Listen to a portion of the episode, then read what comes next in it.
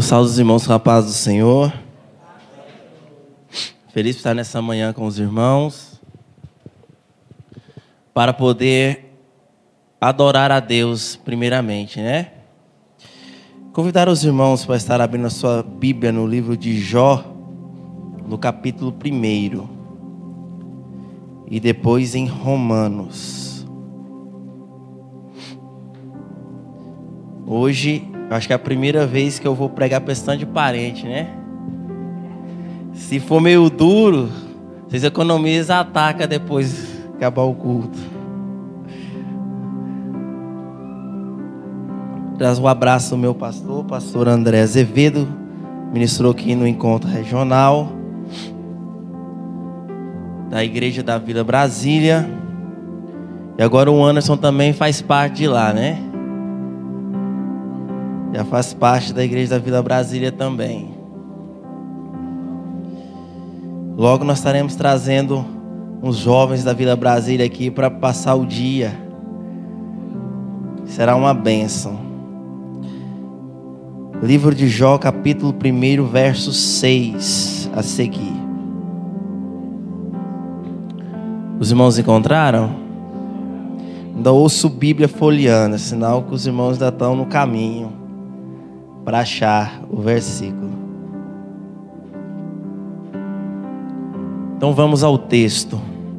Diz assim: Ora, houve um dia em que os filhos de Deus vieram apresentar-se diante do Senhor. Satanás veio também entre eles. E o Senhor disse a Satanás: De onde vens? Então Satanás respondeu ao Senhor e disse: de ir e de vir sobre a terra, e de nela andar para cima e também para baixo. E o Senhor disse a Satanás: Tu consideraste o meu servo Jó, que não há ninguém como ele na terra, homem perfeito e íntegro, que teme a Deus e se afasta do mal. Mas então Satanás respondeu ao Senhor e disse: Acaso Jó teme a Deus por nada? Tu não fizeste uma cerca sobre ele, e sobre a sua casa, e sobre tudo quanto ele tem por todos os lados? Tu abençoaste o trabalho das suas mãos, e suas posses aumentam na terra? Mas estende a sua mão agora, e toca tudo o que ele tem e ele amaldiçoará diante da tua face. O Senhor disse a Satanás: Eis que tudo o que ele tem está em teu poder, somente sobre ele não estenda a tua mão. Então Satanás saiu da presença do Senhor. Romanos capítulo 8, verso 26. Romanos capítulo 8, verso 26.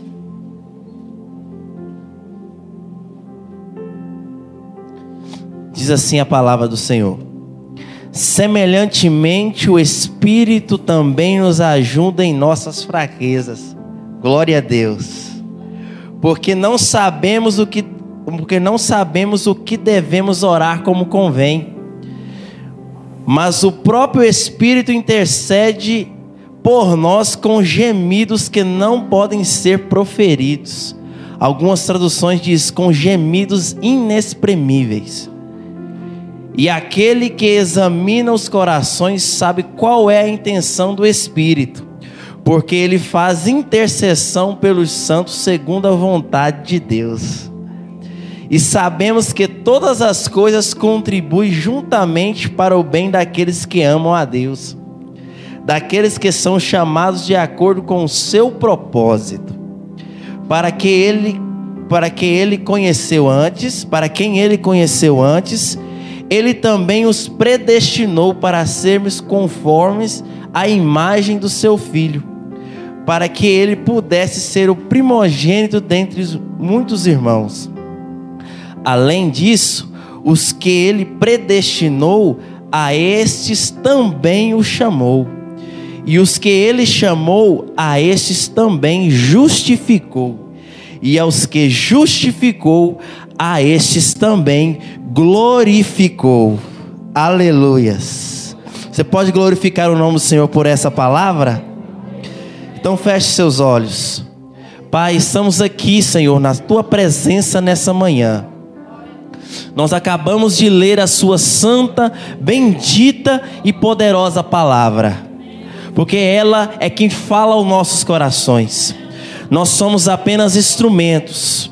Sem o teu Espírito Santo em nossas vidas, nós não somos nada mas é o teu Espírito Santo que nos conduz a expressar a sua santa bendita palavra e tocar os corações. Que o Senhor possa mais uma vez usar a minha boca como porta-voz do seu evangelho e que cada um aqui possa ouvir aquilo que necessita, não aquilo que ele queira. E que o teu nome seja glorificado para todos sempre. Amém? Tome seu assento.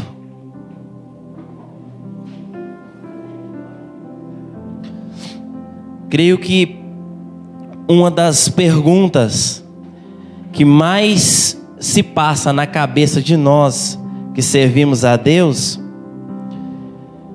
é por que Deus permite certas coisas acontecerem na nossa vida.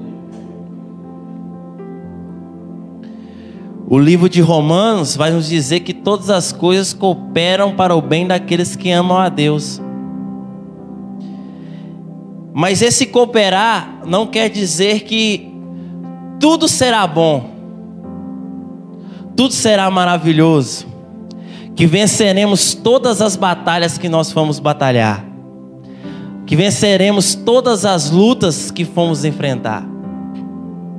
Um retrato disso é a vida desse homem que, quando lemos o primeiro livro, o livro de Jó. Mas antes de entrar no texto, eu quero levar os irmãos a um acontecimento que aconteceu no decorrer de nossas vidas. No ano de 1996, aconteceu duas coisas atípicas que causou um certo impacto no mundo. Quero que você preste atenção, e quando entrarmos no texto você vai entender o que eu realmente quero transmitir aos irmãos. No ano de 1996, aconteceu as Olimpíadas de Atlanta, nos Estados Unidos. O time de futebol olímpico do Brasil tinha o maior jogador do melhor jogador do mundo na época, o Ronaldo Nazário, conhecido como Ronaldo Fenômeno. O Brasil chegou na semifinal contra a Nigéria como amplo favorito. Tinha o melhor time, tinha o melhor jogador jogou contra a Nigéria de um jogador chamado Canu. As apostas no mundo inteiro eram amplas na seleção brasileira. A mídia mundial já dava a vitória como certa. E os brasileiros simplesmente foram para frente da TV acompanhar a vitória da seleção brasileira. E para não contrariar as expectativas, no primeiro tempo o Brasil já abre 3 a 0. No início do segundo tempo faz 4. Foi 3 a 0, né? 3 a 0. Mas no final do primeiro tempo a Nigéria diminui para 3 a 1. No segundo tempo, um jogador da Nigéria foi expulso. Mas a Nigéria virou para 4 a 3. Toda a mídia mundial, mundial ficou impactada com aquele resultado, não era esperado. Os brasileiros ficaram alguns com lágrimas nos olhos, porque perdeu o jogo, algo que já estava ganho. Completamente que na Copa de 50 também foi a mesma coisa, já esperava, o Maracanã com 200 mil pessoas, o Brasil já estava com a vitória como certo, o título na mão. Mas no ano de 1996 aconteceu outra coisa trágica. Em novembro, aconteceu a maior luta de boxe da história. O, a, a imprensa americana já dava a vitória concreta para o Iron Man, o Mike Tyson, campeão do mundo, imbatível naquela época. As apostas em Las Vegas chegaram a 7 por 1. De cada sete pessoas, sete apostavam no Mike Tyson e um no Holyfield. A luta aqui no Brasil aconteceu às três horas da manhã. O mundo inteiro assistiu. A luta rendeu 100 milhões de dólares em 1996. Todo mundo queria ver a vitória do Mike Tyson contra o Evander Holyfield. Segundo os especialistas, a luta não passaria do terceiro round. Holyfield e a lona. Mas contrariando todas as apostas, toda a mídia mundial, todos que estavam assistindo a luta, no 11 assalto, Evander Holyfield nocauteia Mike Tyson. E quem apostou numa, no Holyfield naquele dia ficou milionário. Ninguém queria, ninguém esperava essa expectativa. O que eu quero dizer para você? As expectativas desse mundo normalmente são coisas que podem ser frustradas. Nós criamos muitas expectativas em certas coisas, já damos a vitória como certa. Mas expectativa não é garantia. Expectativa não é concreta de vitória não é vitória concreta. Muitas coisas na nossa vida nós, nós já dizemos, vai dar certo, já aconteceu. Mas todas as coisas cooperam para bem daquele que ama a Deus. Então, todas as coisas podem ser boas e podem ser ruins. Expectativa, nós todos temos, mas garantia, só Deus pode garantir. A única coisa que é garantida na Bíblia é aquilo que diz que somos mais do que vencedores. Isso é garantia. Mas ser mais do que vencedor, como eu disse no início, não é só vencer todas as coisas que vamos enfrentar. Não é chegar numa luta e falar assim: ela já está no papo, eu vou vencer ela. Às vezes você pode ser derrotado. Porque ser mais do que vencedor é ser vencedor apesar de ser fraco. Porque hoje no Brasil, os livros que são mais vendidos são os livros de alta ajuda. Aquele livro que fala assim: você é grande, você é capaz, você vai passar por tudo, você é maior do que tudo. É aquele livro que faz aquela massagem básica faz aquela cosquinha no seu ego e você já se transforma num super-herói. Eu vou vencer tudo. Mas a Bíblia já diz o contrário. Você é fraco.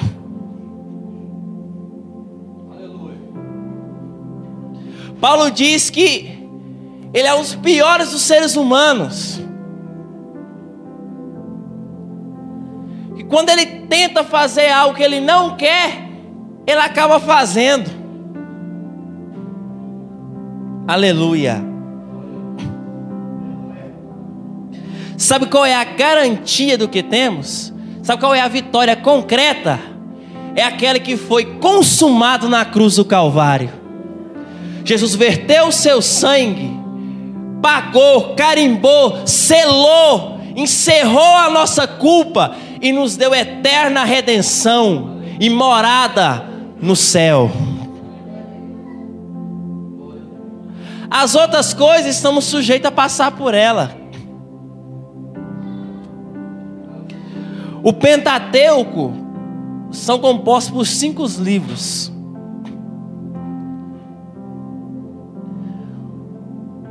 Desde quando o povo sai do Egito,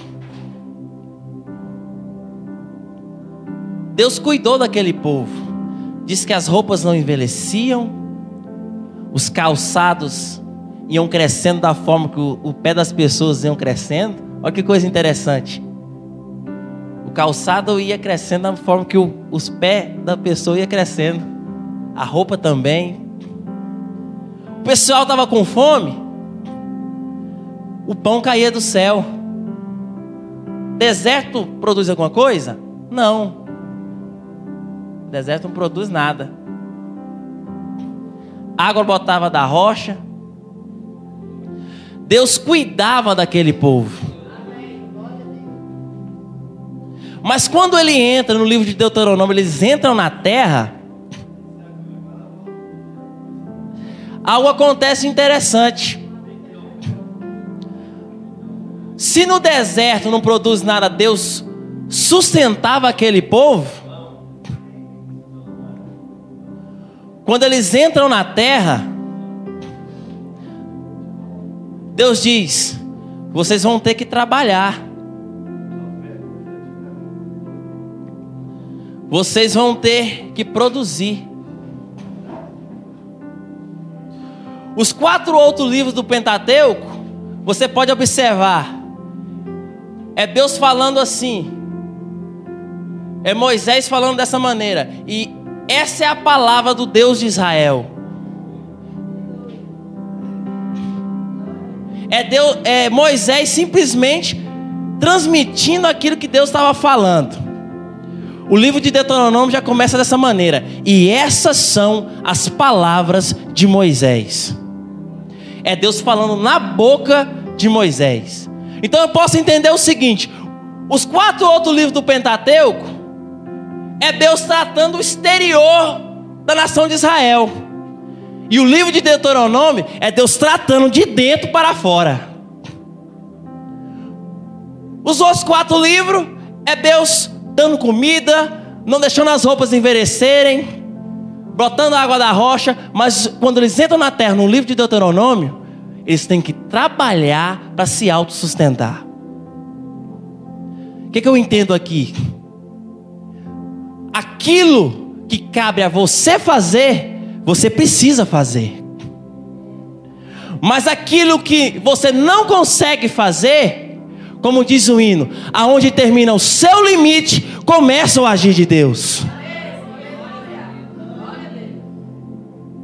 Então todas as coisas, como eu li no livro de Romanos, cooperam para o bem daqueles que amam a Deus. Coisas boas e coisas ruins sobrevêm sobre você. É por isso que às vezes, eu fiz uma pergunta para um pastor muito profundo na Bíblia, e achei até interessante a colocação dele sobre Deus. Eu falei, pastor, quanto mais eu estudo, mais curso eu faço, mas eu tento conhecer a Deus, cada dia que passa eu tenho a maior certeza que eu nunca vou entender a cabeça de Deus. Por quê?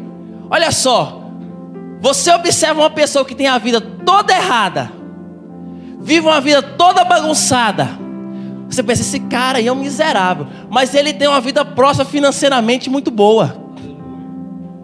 Aí você vê um irmão que é dizimista na igreja. Você vê um irmão que ora cedo e tarde da noite, guarda os mandamentos e vive uma vida financeira miserável. Dá para entender? Não dá.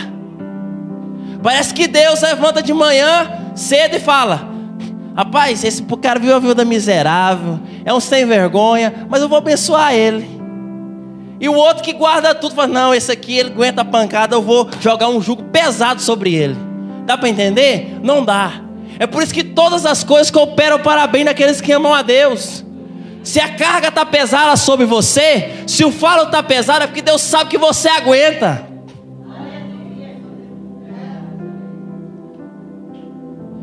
Deus sabe que você suporta esse peso. Voltamos para o Pentateuco para me concluir essa introdução. O primeiro livro, Gênesis, tem o significado de início, de princípio. O nome dele no geral hebraico é Bereshit. No princípio, no início. O livro do Êxodo significa nomes. O original chama-se Shemot. O livro de Levítico significa chamou. O seu nome original é Vaikra. Chamou. O livro de Números é Barmitbar. Significa letras, palavras. No deserto. Perdão, no deserto. E o livro do Deuteronômio significa palavras. Então o significado é no princípio, Deus chamou para o deserto e entregou a palavra. Quando você aceita Jesus, Deus te chama para um deserto. É por isso que os maiores hinos e as maiores mensagens nasceram nas piores fases das vidas das pessoas. Porque no deserto é onde Deus entrega a palavra. Aleluia.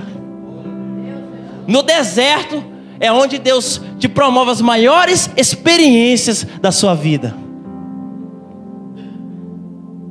Os irmãos conhecem um pouco do que aconteceu comigo? Foi uma das piores coisas que eu já passei na minha vida. Mas foi uma das maiores experiências que eu tive também.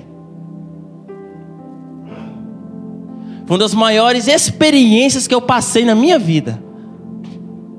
Você viu uma igreja inteira virar as costas para você, seus amigos virarem as costas para você,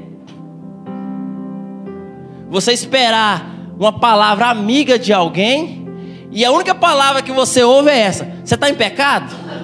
Você deve estar tá em pecado. Para passar por isso, você deve estar tá em pecado. Mas eu até entendo que falta um pouco de conhecimento e sabedoria para as pessoas entenderem que coisas boas vêm e coisas ruins vêm também. O fato de alguém estar tá passando uma fase ruim não quer dizer que ele está em pecado. Agora vamos entrar no texto. Jó era um homem íntegro. Sabe o que é integridade? É aquilo que você é quando você está com a porta do seu quarto fechada e não tem ninguém te observando. Às vezes você está lá no seu quarto, aqui ninguém está me vendo. Vou fazer algo aqui, ninguém está vendo. Só que você esqueceu de uma coisa: Deus estava lá. Então, até fora da presença das pessoas, Jó era um homem que tinha uma postura de homem correto diante de Deus. Mas o texto diz também que ele era reto. Sabe o que é ser reto? É aquilo que você é, é o, é o inverso do outro. É aquilo que você é diante das pessoas. É aquilo que as pessoas observam o que você é em público. Isso é ser reto. Jó era um homem reto também. É um homem que tinha uma visão de homem de Deus para as pessoas. Mas o texto diz que ele também era temente a Deus. O temente a Deus aqui no original significa princípio da sabedoria. Jó era sábio no falar, Jó era sábio no agir, e Jó obedecia a Deus. Mas o texto diz também que ele se desviava do mal. Eu peguei a Bíblia original, traduzida do hebraico para o grego, do grego para o português, do mesmo jeito. Se você pegar a Bíblia original, tem muitas frases que ela é difícil de compreender. Mas diz assim: o real significado é deliberadamente santo. Agora observe a vida desse homem. Se todas as coisas cooperam para o bem, Olha só.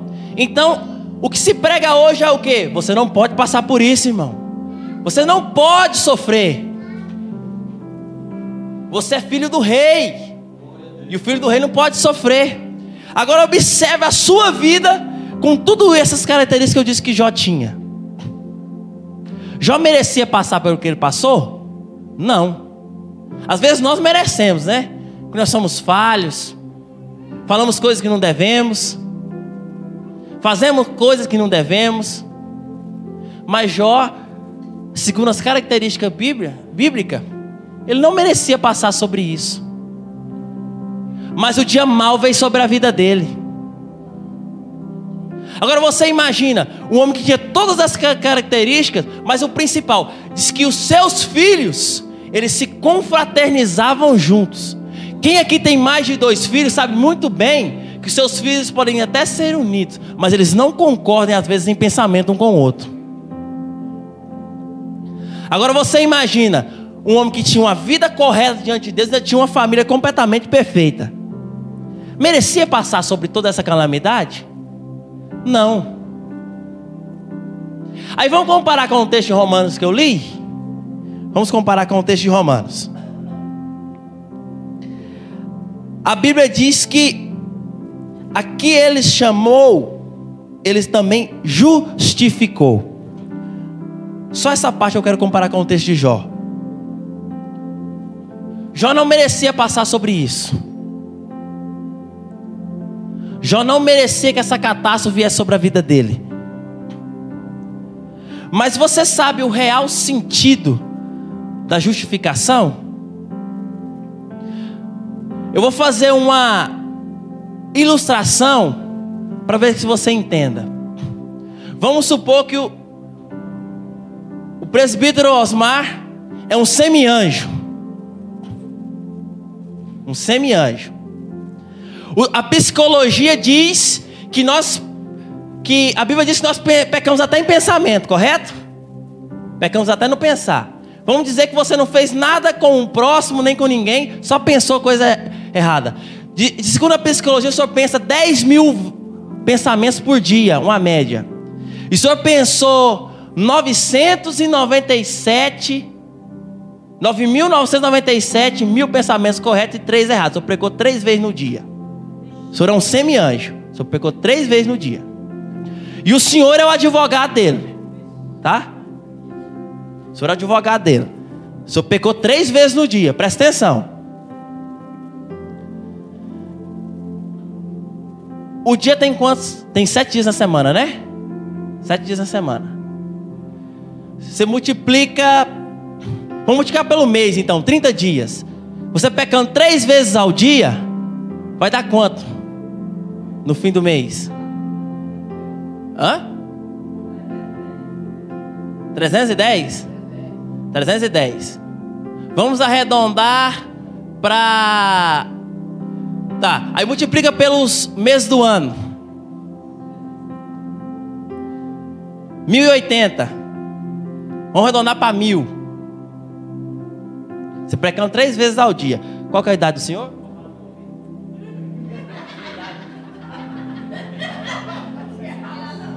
Tá. Vamos, vamos supor que ele pecou três vezes ao dia. Três vezes ao dia, irmão. Quem conseguir isso aqui, merece um prêmio. Quem conseguir pecar três vezes ao dia. Mil vezes por ano. Ele tem 62 anos, revelei. Aí o senhor é o advogado dele. Então, juntando com a idade dele, ele tem 62 mil pecados. Então, é, mas vamos, vamos supor. Senhor consegue defender ele no tribunal? 62 mil acusações? O senhor consegue? Agora, faz. Não precisa contar para ninguém, não. Faz aí no seu pensamento aí. Quantas vezes você peca por dia?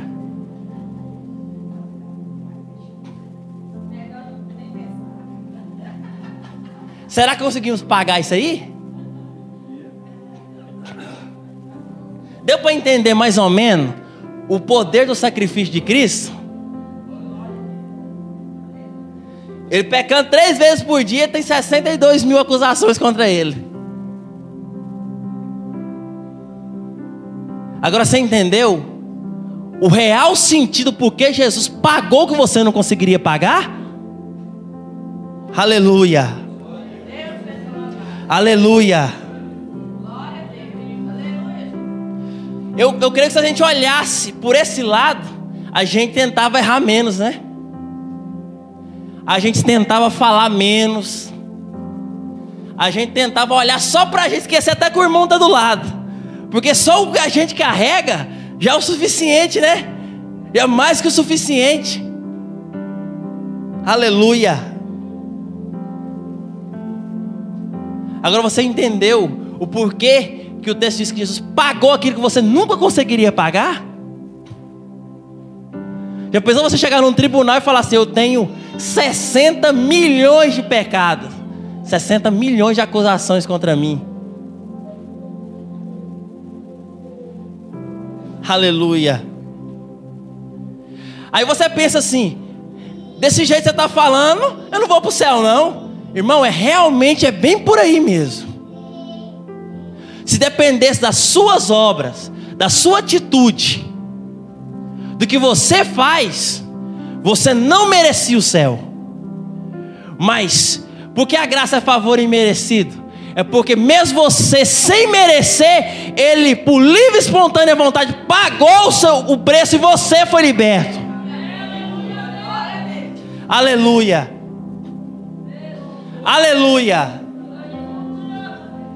Eu estou sentindo a presença de Jesus aqui nessa manhã.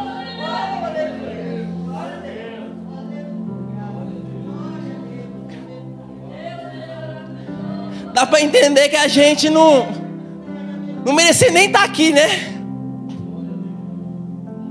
A gente não merecia nem estar tá aqui. A gente não merecia nem ser digno de estar aqui dentro adorando a Deus. Você dá para entender quanto é grande a misericórdia de Deus sobre nós? Dá para lembrar daquela palavra feia que você falou antes de ontem? Dá para lembrar daquela palavra amarga que você falou para o seu irmão há uns dias atrás? Dá para lembrar, não dá? A gente pensa como a gente erra. E mesmo assim, Deus nos perdoa. Eraia soube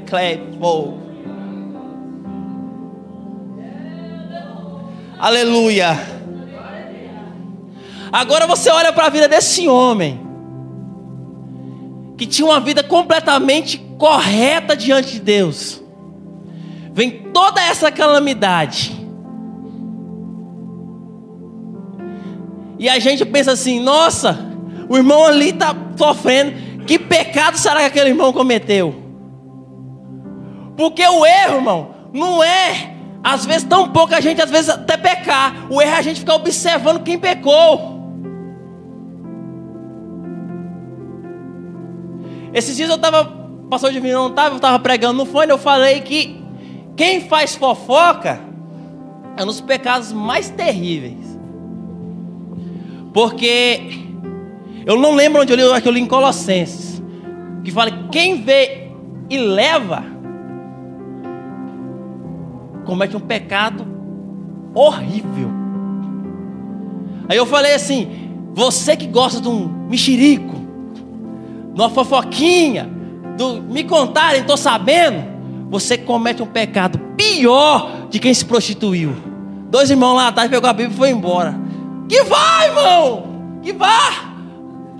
É palavra de Deus. Se nós não aguentamos isso aqui, o que, que a gente vai aguentar? Se a gente não aguentar isso aqui, como a gente quer chegar no céu? Se Jesus aguentou todo o pecado que você faz, tudo de errado que você faz, que ele não merecia, ele não fez nada. Se nós não aguentamos isso aqui, Dá para entender o real sacrifício de Cristo? E um irmão falou assim: não, a palavra está muito dura do pastor. Eu falei, irmão, sabe por que essa palavra está dura? É porque Deus quer que você mude. Se a palavra está batendo, é porque a, a palavra quer te moldar. Algo não está certo. Eu ainda creio que o pastor da igreja é o porta-voz de Deus para a minha vida. Eu ainda creio que Deus fala com o pastor. Todo culto ele tem aqui pão novo, quentinho, descido do céu para te alimentar. Aleluia. Nós erramos, erramos estou aqui para esconder erro de ninguém, nem o meu. Esses dias alguém me contou que uma irmã chegou e falou assim: Irmão, 60% dessa igreja aqui está em pecado.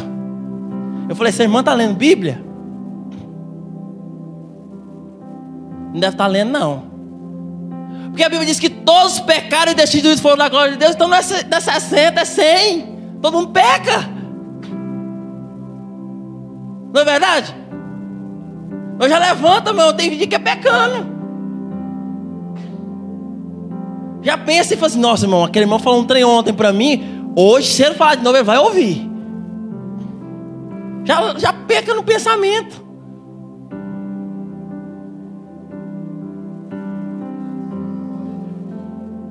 Já peca no pensamento. E quando eu olho para a vida de Jó, eu fico pensando: se com esse homem aconteceu isso, se vier algo terrível contra mim, eu não posso falar nada. Não posso falar nada. Aleluia.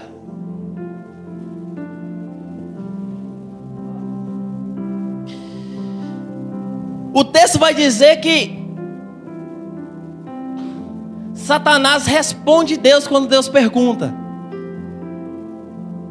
Ora, mas o Senhor coloca uma cerca de proteção sobre a casa dele.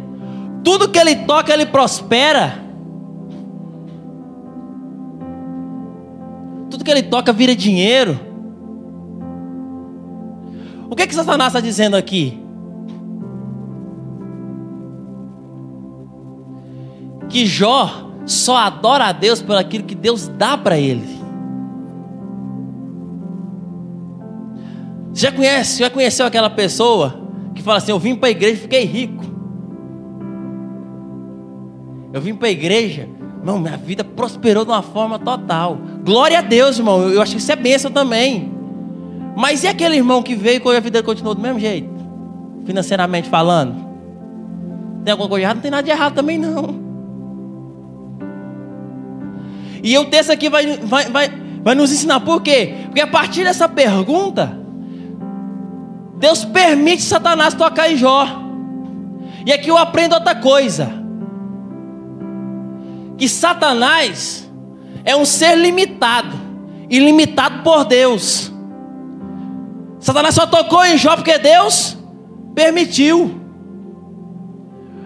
O pastor Hernandes Dias Lopes disse que Satanás é um ser limitado, ilimitado por Deus, só vai aonde Deus o permite ir. Martinho Lutero diz que Satanás é um cachorro na coleira de Deus. E só vai aonde a coleira o permite ir. E nem um centímetro a mais. Então muitas coisas que acontecem na sua vida não é diabo também não. Porque ele é limitado por Deus. Já pensou se ele não fosse limitado por Deus, capaz que ele matava muitos, né? Mas ele não tem esse poder. E aí vem o primeiro toque. E o primeiro toque em Jó, ele é financeiro. Se Jó fosse viver hoje no nosso dia, Jó não seria milionário, Jó não seria bilionário, Jó seria trilionário. Agora você que tem aí 50 alqueires de terra, acha que está com a vida controlada. Se você perder tudo, você vai se matar? Você vai se enforcar, jogar numa ponte? O homem era trilionário. Nós não sabemos nem contar isso aí. E foi numa semana, num mês, num ano? Não, foi num dia só. Já pensou você perder tudo que o senhor tem em um dia só?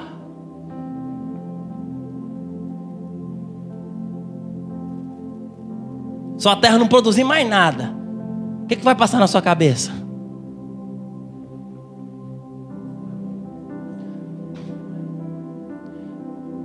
A gente perde o emprego, bate o carro, uma vaca morre. A gente ainda fala assim: nossa Deus, por que está acontecendo isso comigo? Todas as coisas cooperam para o bem daqueles que amam a Deus. Esse texto é forte, irmão. Esse texto é forte. Você perder todas. Já pensou? Cadê o irmão? Está aqui. Eu já havia perdido. Se eu perder essa caminhonete, o que, que vai passar na sua cabeça? Muitas coisas. Será que eu errei em algum lugar? Às vezes o senhor nem errou. Às vezes.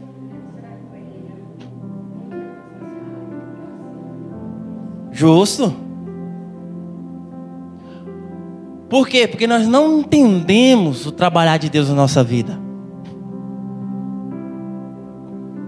E depois veio o que mais sobre a vida de Jó? Depois vem a morte dos filhos. Eu disse que os filhos eram unidos. Eram unidos. Dez filhos confraternizavam entre si. Eles tinham tudo em comum. Olha que benção, irmão. Você que tem dois, três filhos aí, pensa. Que benção não seria? Ter todos os seus filhos juntos, um, um com o mesmo pensamento do outro. Seria bom, né? Aí reúne, família assim, reúne, todo mundo se abraça e beira aqui dez minutos. E fulana já começou a falar que é trem aqui. Não dá certo. É um negócio que eu tento entender até hoje. Por que família, 10 minutos de amor e o resto já começa, os esbarrão. E os filhos já eram unidos. E no único acidente, no único dia, morreu todos. Aí o senhor está sem dinheiro e sem seus filhos. O que está passando na sua cabeça?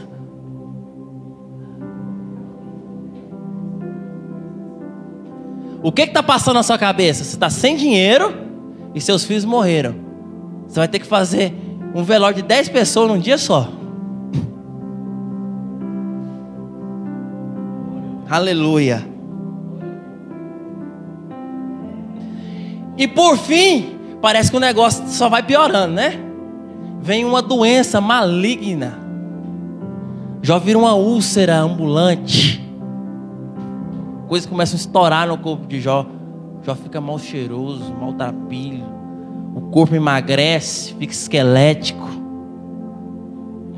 Aí você pensa, um homem que era rico ficou pobre, que tinha filho, os filhos morrem todos num dia só. E por fim ainda fica doente. Dá para entender o que, que passa na cabeça? Às vezes você quebra um braço, uma perna, alguém te dá um calote, você acha que o mundo está desabando na sua cabeça? Observa a vida desse homem.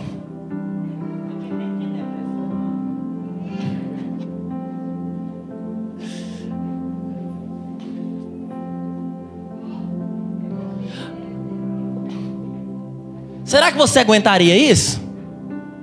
Num único dia, você ficar sem seus filhos, sem sua riqueza material, e ainda ficar doente?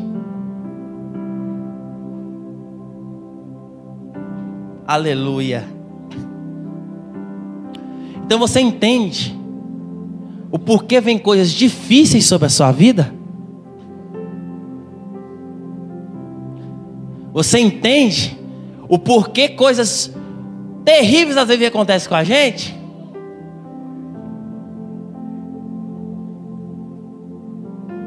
Às vezes você não precisa ter feito nada. Mas não é o diabo também, não. É permissão de Deus.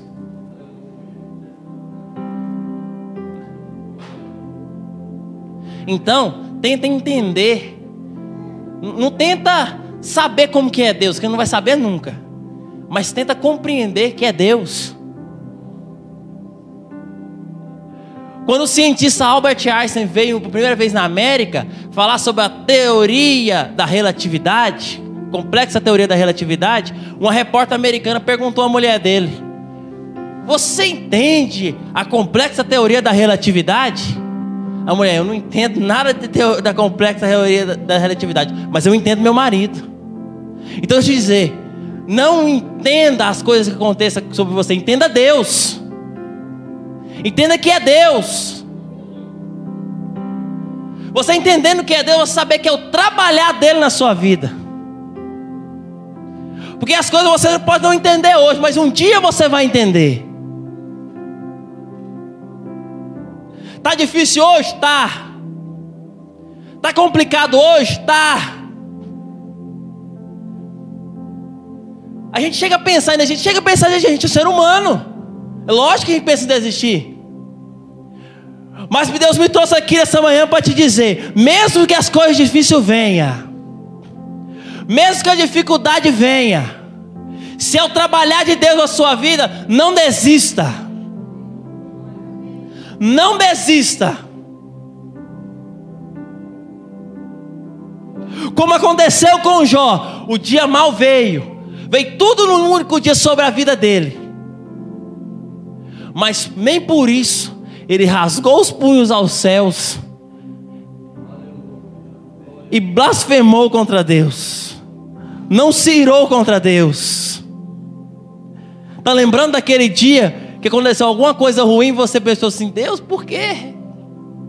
Por que isso aqui? Jó também fez 16 vezes: por quê, por quê, por quê, por quê?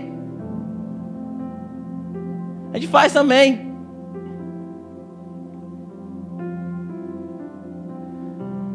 Aquele dia que você fez essa pergunta, hoje aqui está a resposta. É porque Deus permitiu. É porque Deus permitiu. E quando é permissão de Deus, é porque Ele quer que você chegue a um nível maior de intimidade com Ele. Aleluia. Porque o que você, que você precisava fazer, ele já fez. Eu falei aqui no início. Ele já fez por você. O que ele precisa agora é moldar o seu caráter, a sua natureza, que é coisa totalmente difícil de fazer. Já pensou se a gente fosse todo mundo do bem, né? Todo mundo que falar só coisa boa? Cada um aqui tem uma personalidade diferente. Cada um aqui pensa diferente. A gente tem um trabalho de jovem na igreja, a gente senta a liderança e cada um tem uma ideia, cada um tem uma coisa e tal. Já pensou se todo mundo pensasse a mesma coisa? Se uma pessoa me perguntou, mas eu não consigo colocar as minhas ideias em, em, em prática aqui na igreja. Todo mundo, eu tenho uma, uma disposição tão grande, mas o irmão ali não tem tempo e tal. É por isso que isso é igreja. Glória a Deus, é por isso que isso é igreja. Agora você imagina o que passa na cabeça de um pastor. Lidar com 50 pessoas, cada um com a cabeça diferente. Vai pregar uma mensagem, ele tem que estar tá aqui. Eu não posso falar isso aqui com o irmão ali, vai, vai sair emburrado comigo. Eu tenho que falar com outra palavra para ele entender. Já parou para pensar no que, que seu pastor passa? Dá para entender mais ou menos o que, que ele passa? ora de madrugada, cedo, de tarde, de noite para o Senhor, me dê uma palavra para que eles entendam e não saiam com raiva de mim. Dá para entender, irmãos? Dá para compreender? Diga glória a Deus. Não dá para dizer, né? É difícil. Eu sei que é difícil. Mas se você entender, irmãos, eu tenho certeza que a sua vida vai ser diferente. Aleluia.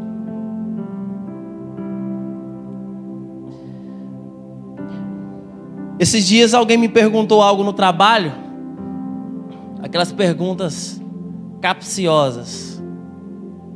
Porque tem assunto, irmãos, que onde a Bíblia não diz a gente deve se calar. A gente estava em reunião de vigilantes, estava fechado o órgão, e alguém perguntou lá: quem dizima, quem não dizima, vai para o inferno? Aí levantou um da outra denominação que eu não posso falar o nome, falou assim: vai para o inferno. Falei, onde está isso na Bíblia, irmão? Me mostra aí. Aí ele não achou, eu falei assim: olha só para você ver um negócio. A Bíblia fala de dízimo de gratidão a Deus. Tudo Deus deu para você. Mas a Bíblia diz também que quem não dizima é ladrão. E a Bíblia diz que o ladrão não entra no céu. E agora? Ficou difícil, né? Então eu falo para você, eu não sei. Quem tem que falar isso é Deus. Tem coisa, irmãos, que não foi feito para nós entender. Quem cabe a julgar isso não sou eu, não. Tem coisa que foi feita justamente para Deus, o justo juiz, que julga segundo o entendimento e não segundo as nossas vontades. Já pensou se você pudesse julgar segundo o que você tem vontade? Você mataria muita gente, né? É por isso que Deus impôs limite para o homem. Desde o jardim. Não, não faça isso. Não coma disso. Não faça isso. Porque se Deus tivesse dado total liberdade para você, você alto se matava. Porque o homem não foi feito para ter todas as liberdades. Se você tivesse todas as liberdades, você auto se matava. Porque você poderia fazer tudo, né? Não entra aí, não passa aqui. Você ia passar. Você podia fazer tudo que você quisesse. É por isso que Deus pôs um limite para o homem. Por que, que a lei veio? Deus deu lei a Moisés. Porque o povo, às vezes, nem sabia que estava pecando. É como se Deus tivesse alguma coisa e falasse: Ó, o fogo queima. Você enfiar o dedo lá, queima. Então Deus trouxe a lei para mostrar para o homem que existia pecado, existia erro. E esse foi o limite que Deus colocou. E mesmo assim, nós ainda queremos ultrapassar os limites. Todos os dias. Todos os dias nós tentamos ultrapassar esses limites. Olhamos indiferente, pecamos com pensamento, pecamos com falar.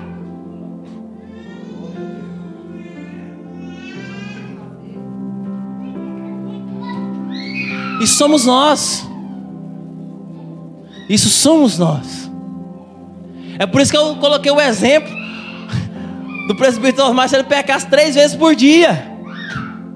Já pensou? Ele chegar hoje com 62 anos, com 62 mil acusações contra ele. Aí ele chegar diante de um tribunal, o presbítero Joaquim, ele já falou logo, eu não conseguiria defender, não. Lógico que não, irmãos. Hoje você chega com uma acusação, tem dia que o advogado não consegue te defender. Imagina com 62 mil. Imagina com um milhão.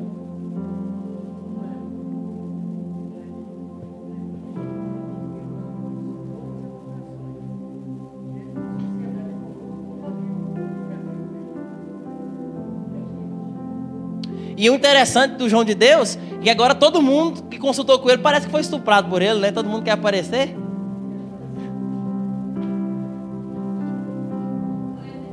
Só ele, só ele que errou, né?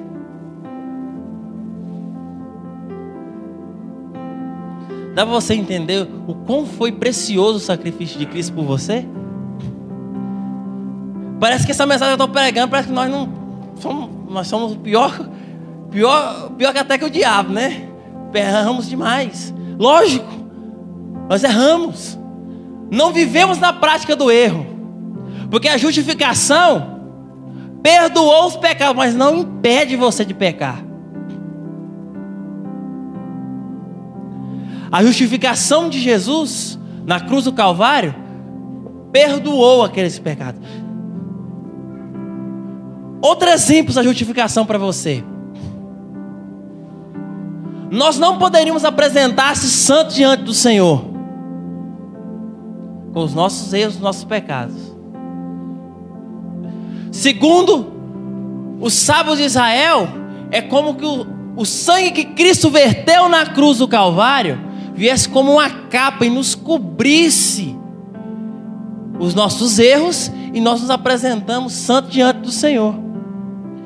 Mas a Bíblia também fala da capa da imundícia, quando não reconhecemos que somos pecadores, porque a justificação só nos cobre mediante nós reconhecemos que erramos. A capa da imundícia é o quê? É como se você fosse num cemitério, pegasse um defunto em composição, arrancasse a capa dele com pele, carne fedorenta e jogasse sobre você. Alguém aqui não reconhece que peca, que não é pecador? Vou vestir essa capa? Glória a Deus por isso. Porque quando você reconhece, você pecou, mas imediatamente vem aquele peso na sua consciência, que é o temor de Deus você reconhece que errou, a justificação do Senhor te limpa de todos os pecados. Aleluia. Glória a Deus. Que essa palavra venha ser como uma espada penetrante na sua vida nessa manhã.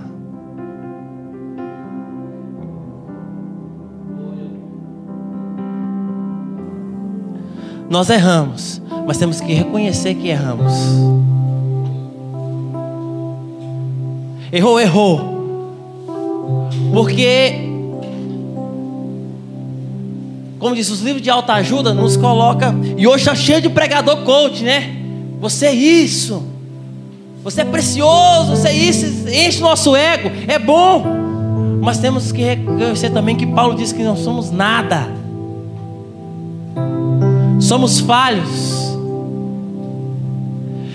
E como veio sobre a vida de Jó, se veio o dia mal sobre a minha vida, é porque você tem estrutura, Deus conhece. Deus sonda as extensões e pensamentos do seu coração. Ele sabe aonde você consegue ir. Ele sabe até onde você consegue ir com essa luta. Então, aguente mais um pouco. Aguente mais um pouco. Ela vai passar. Se você perseverar como Jó perseverou, não blasfemar contra Deus, você vai passar. E você vai cantar o hino da vitória, não é aqui, você vai cantar o hino da vitória quando você chegar lá na glória. Você vai cantar o hino da vitória. Porque, como eu disse no início, quando você recebe o chamado de Deus, você vai para o deserto. Porque quando você passar o deserto, entrar e vai desfrutar do melhor de Deus. Aleluia. Aleluia. Eu estou sentindo a presença de Deus aqui nessa manhã.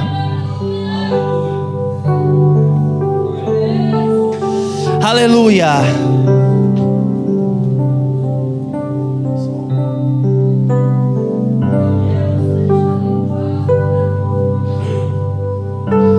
O deserto vai passar.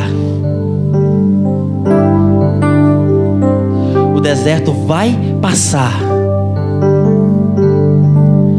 Amanheceu, nada pesquei. Parecia ser apenas mais um dia como qualquer outro. Estava cansado. Fique de pé para adorar. Decidida lá largar tudo e parar. Olha só, Jó. Deus conhece tua estrutura. Deus falando com Jó. Mesmo que seja difícil. Não pare, não pare, Ele está vendo. Colham todas as suas lágrimas, Deus está enxugando.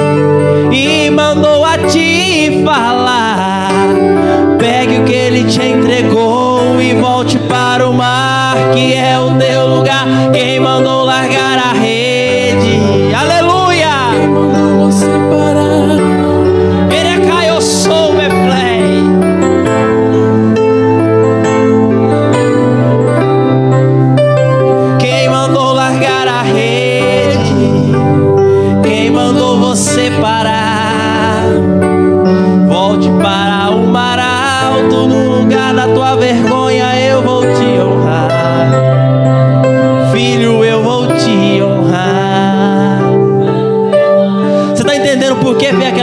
Dificuldade sobre você?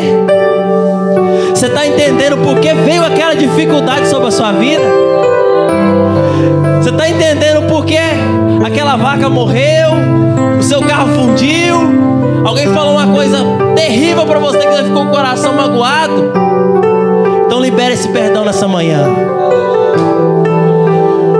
Libere esse perdão, porque Deus quer derramar um espírito glorioso sobre a sua vida nessa manhã. Impedindo o Espírito Santo de penetrar. Erai o soberfly a Sérvia.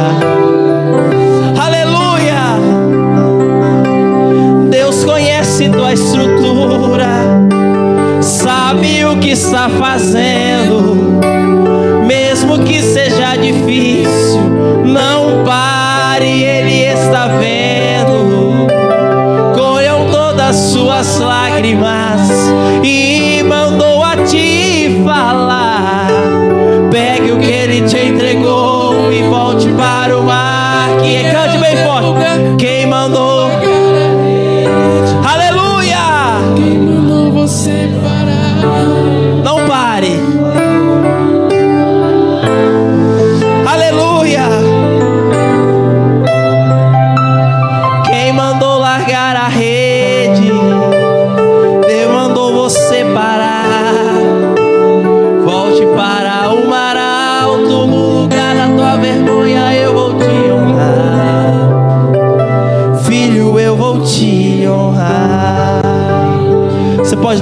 glória bem forte para o Senhor essa noite, essa manhã?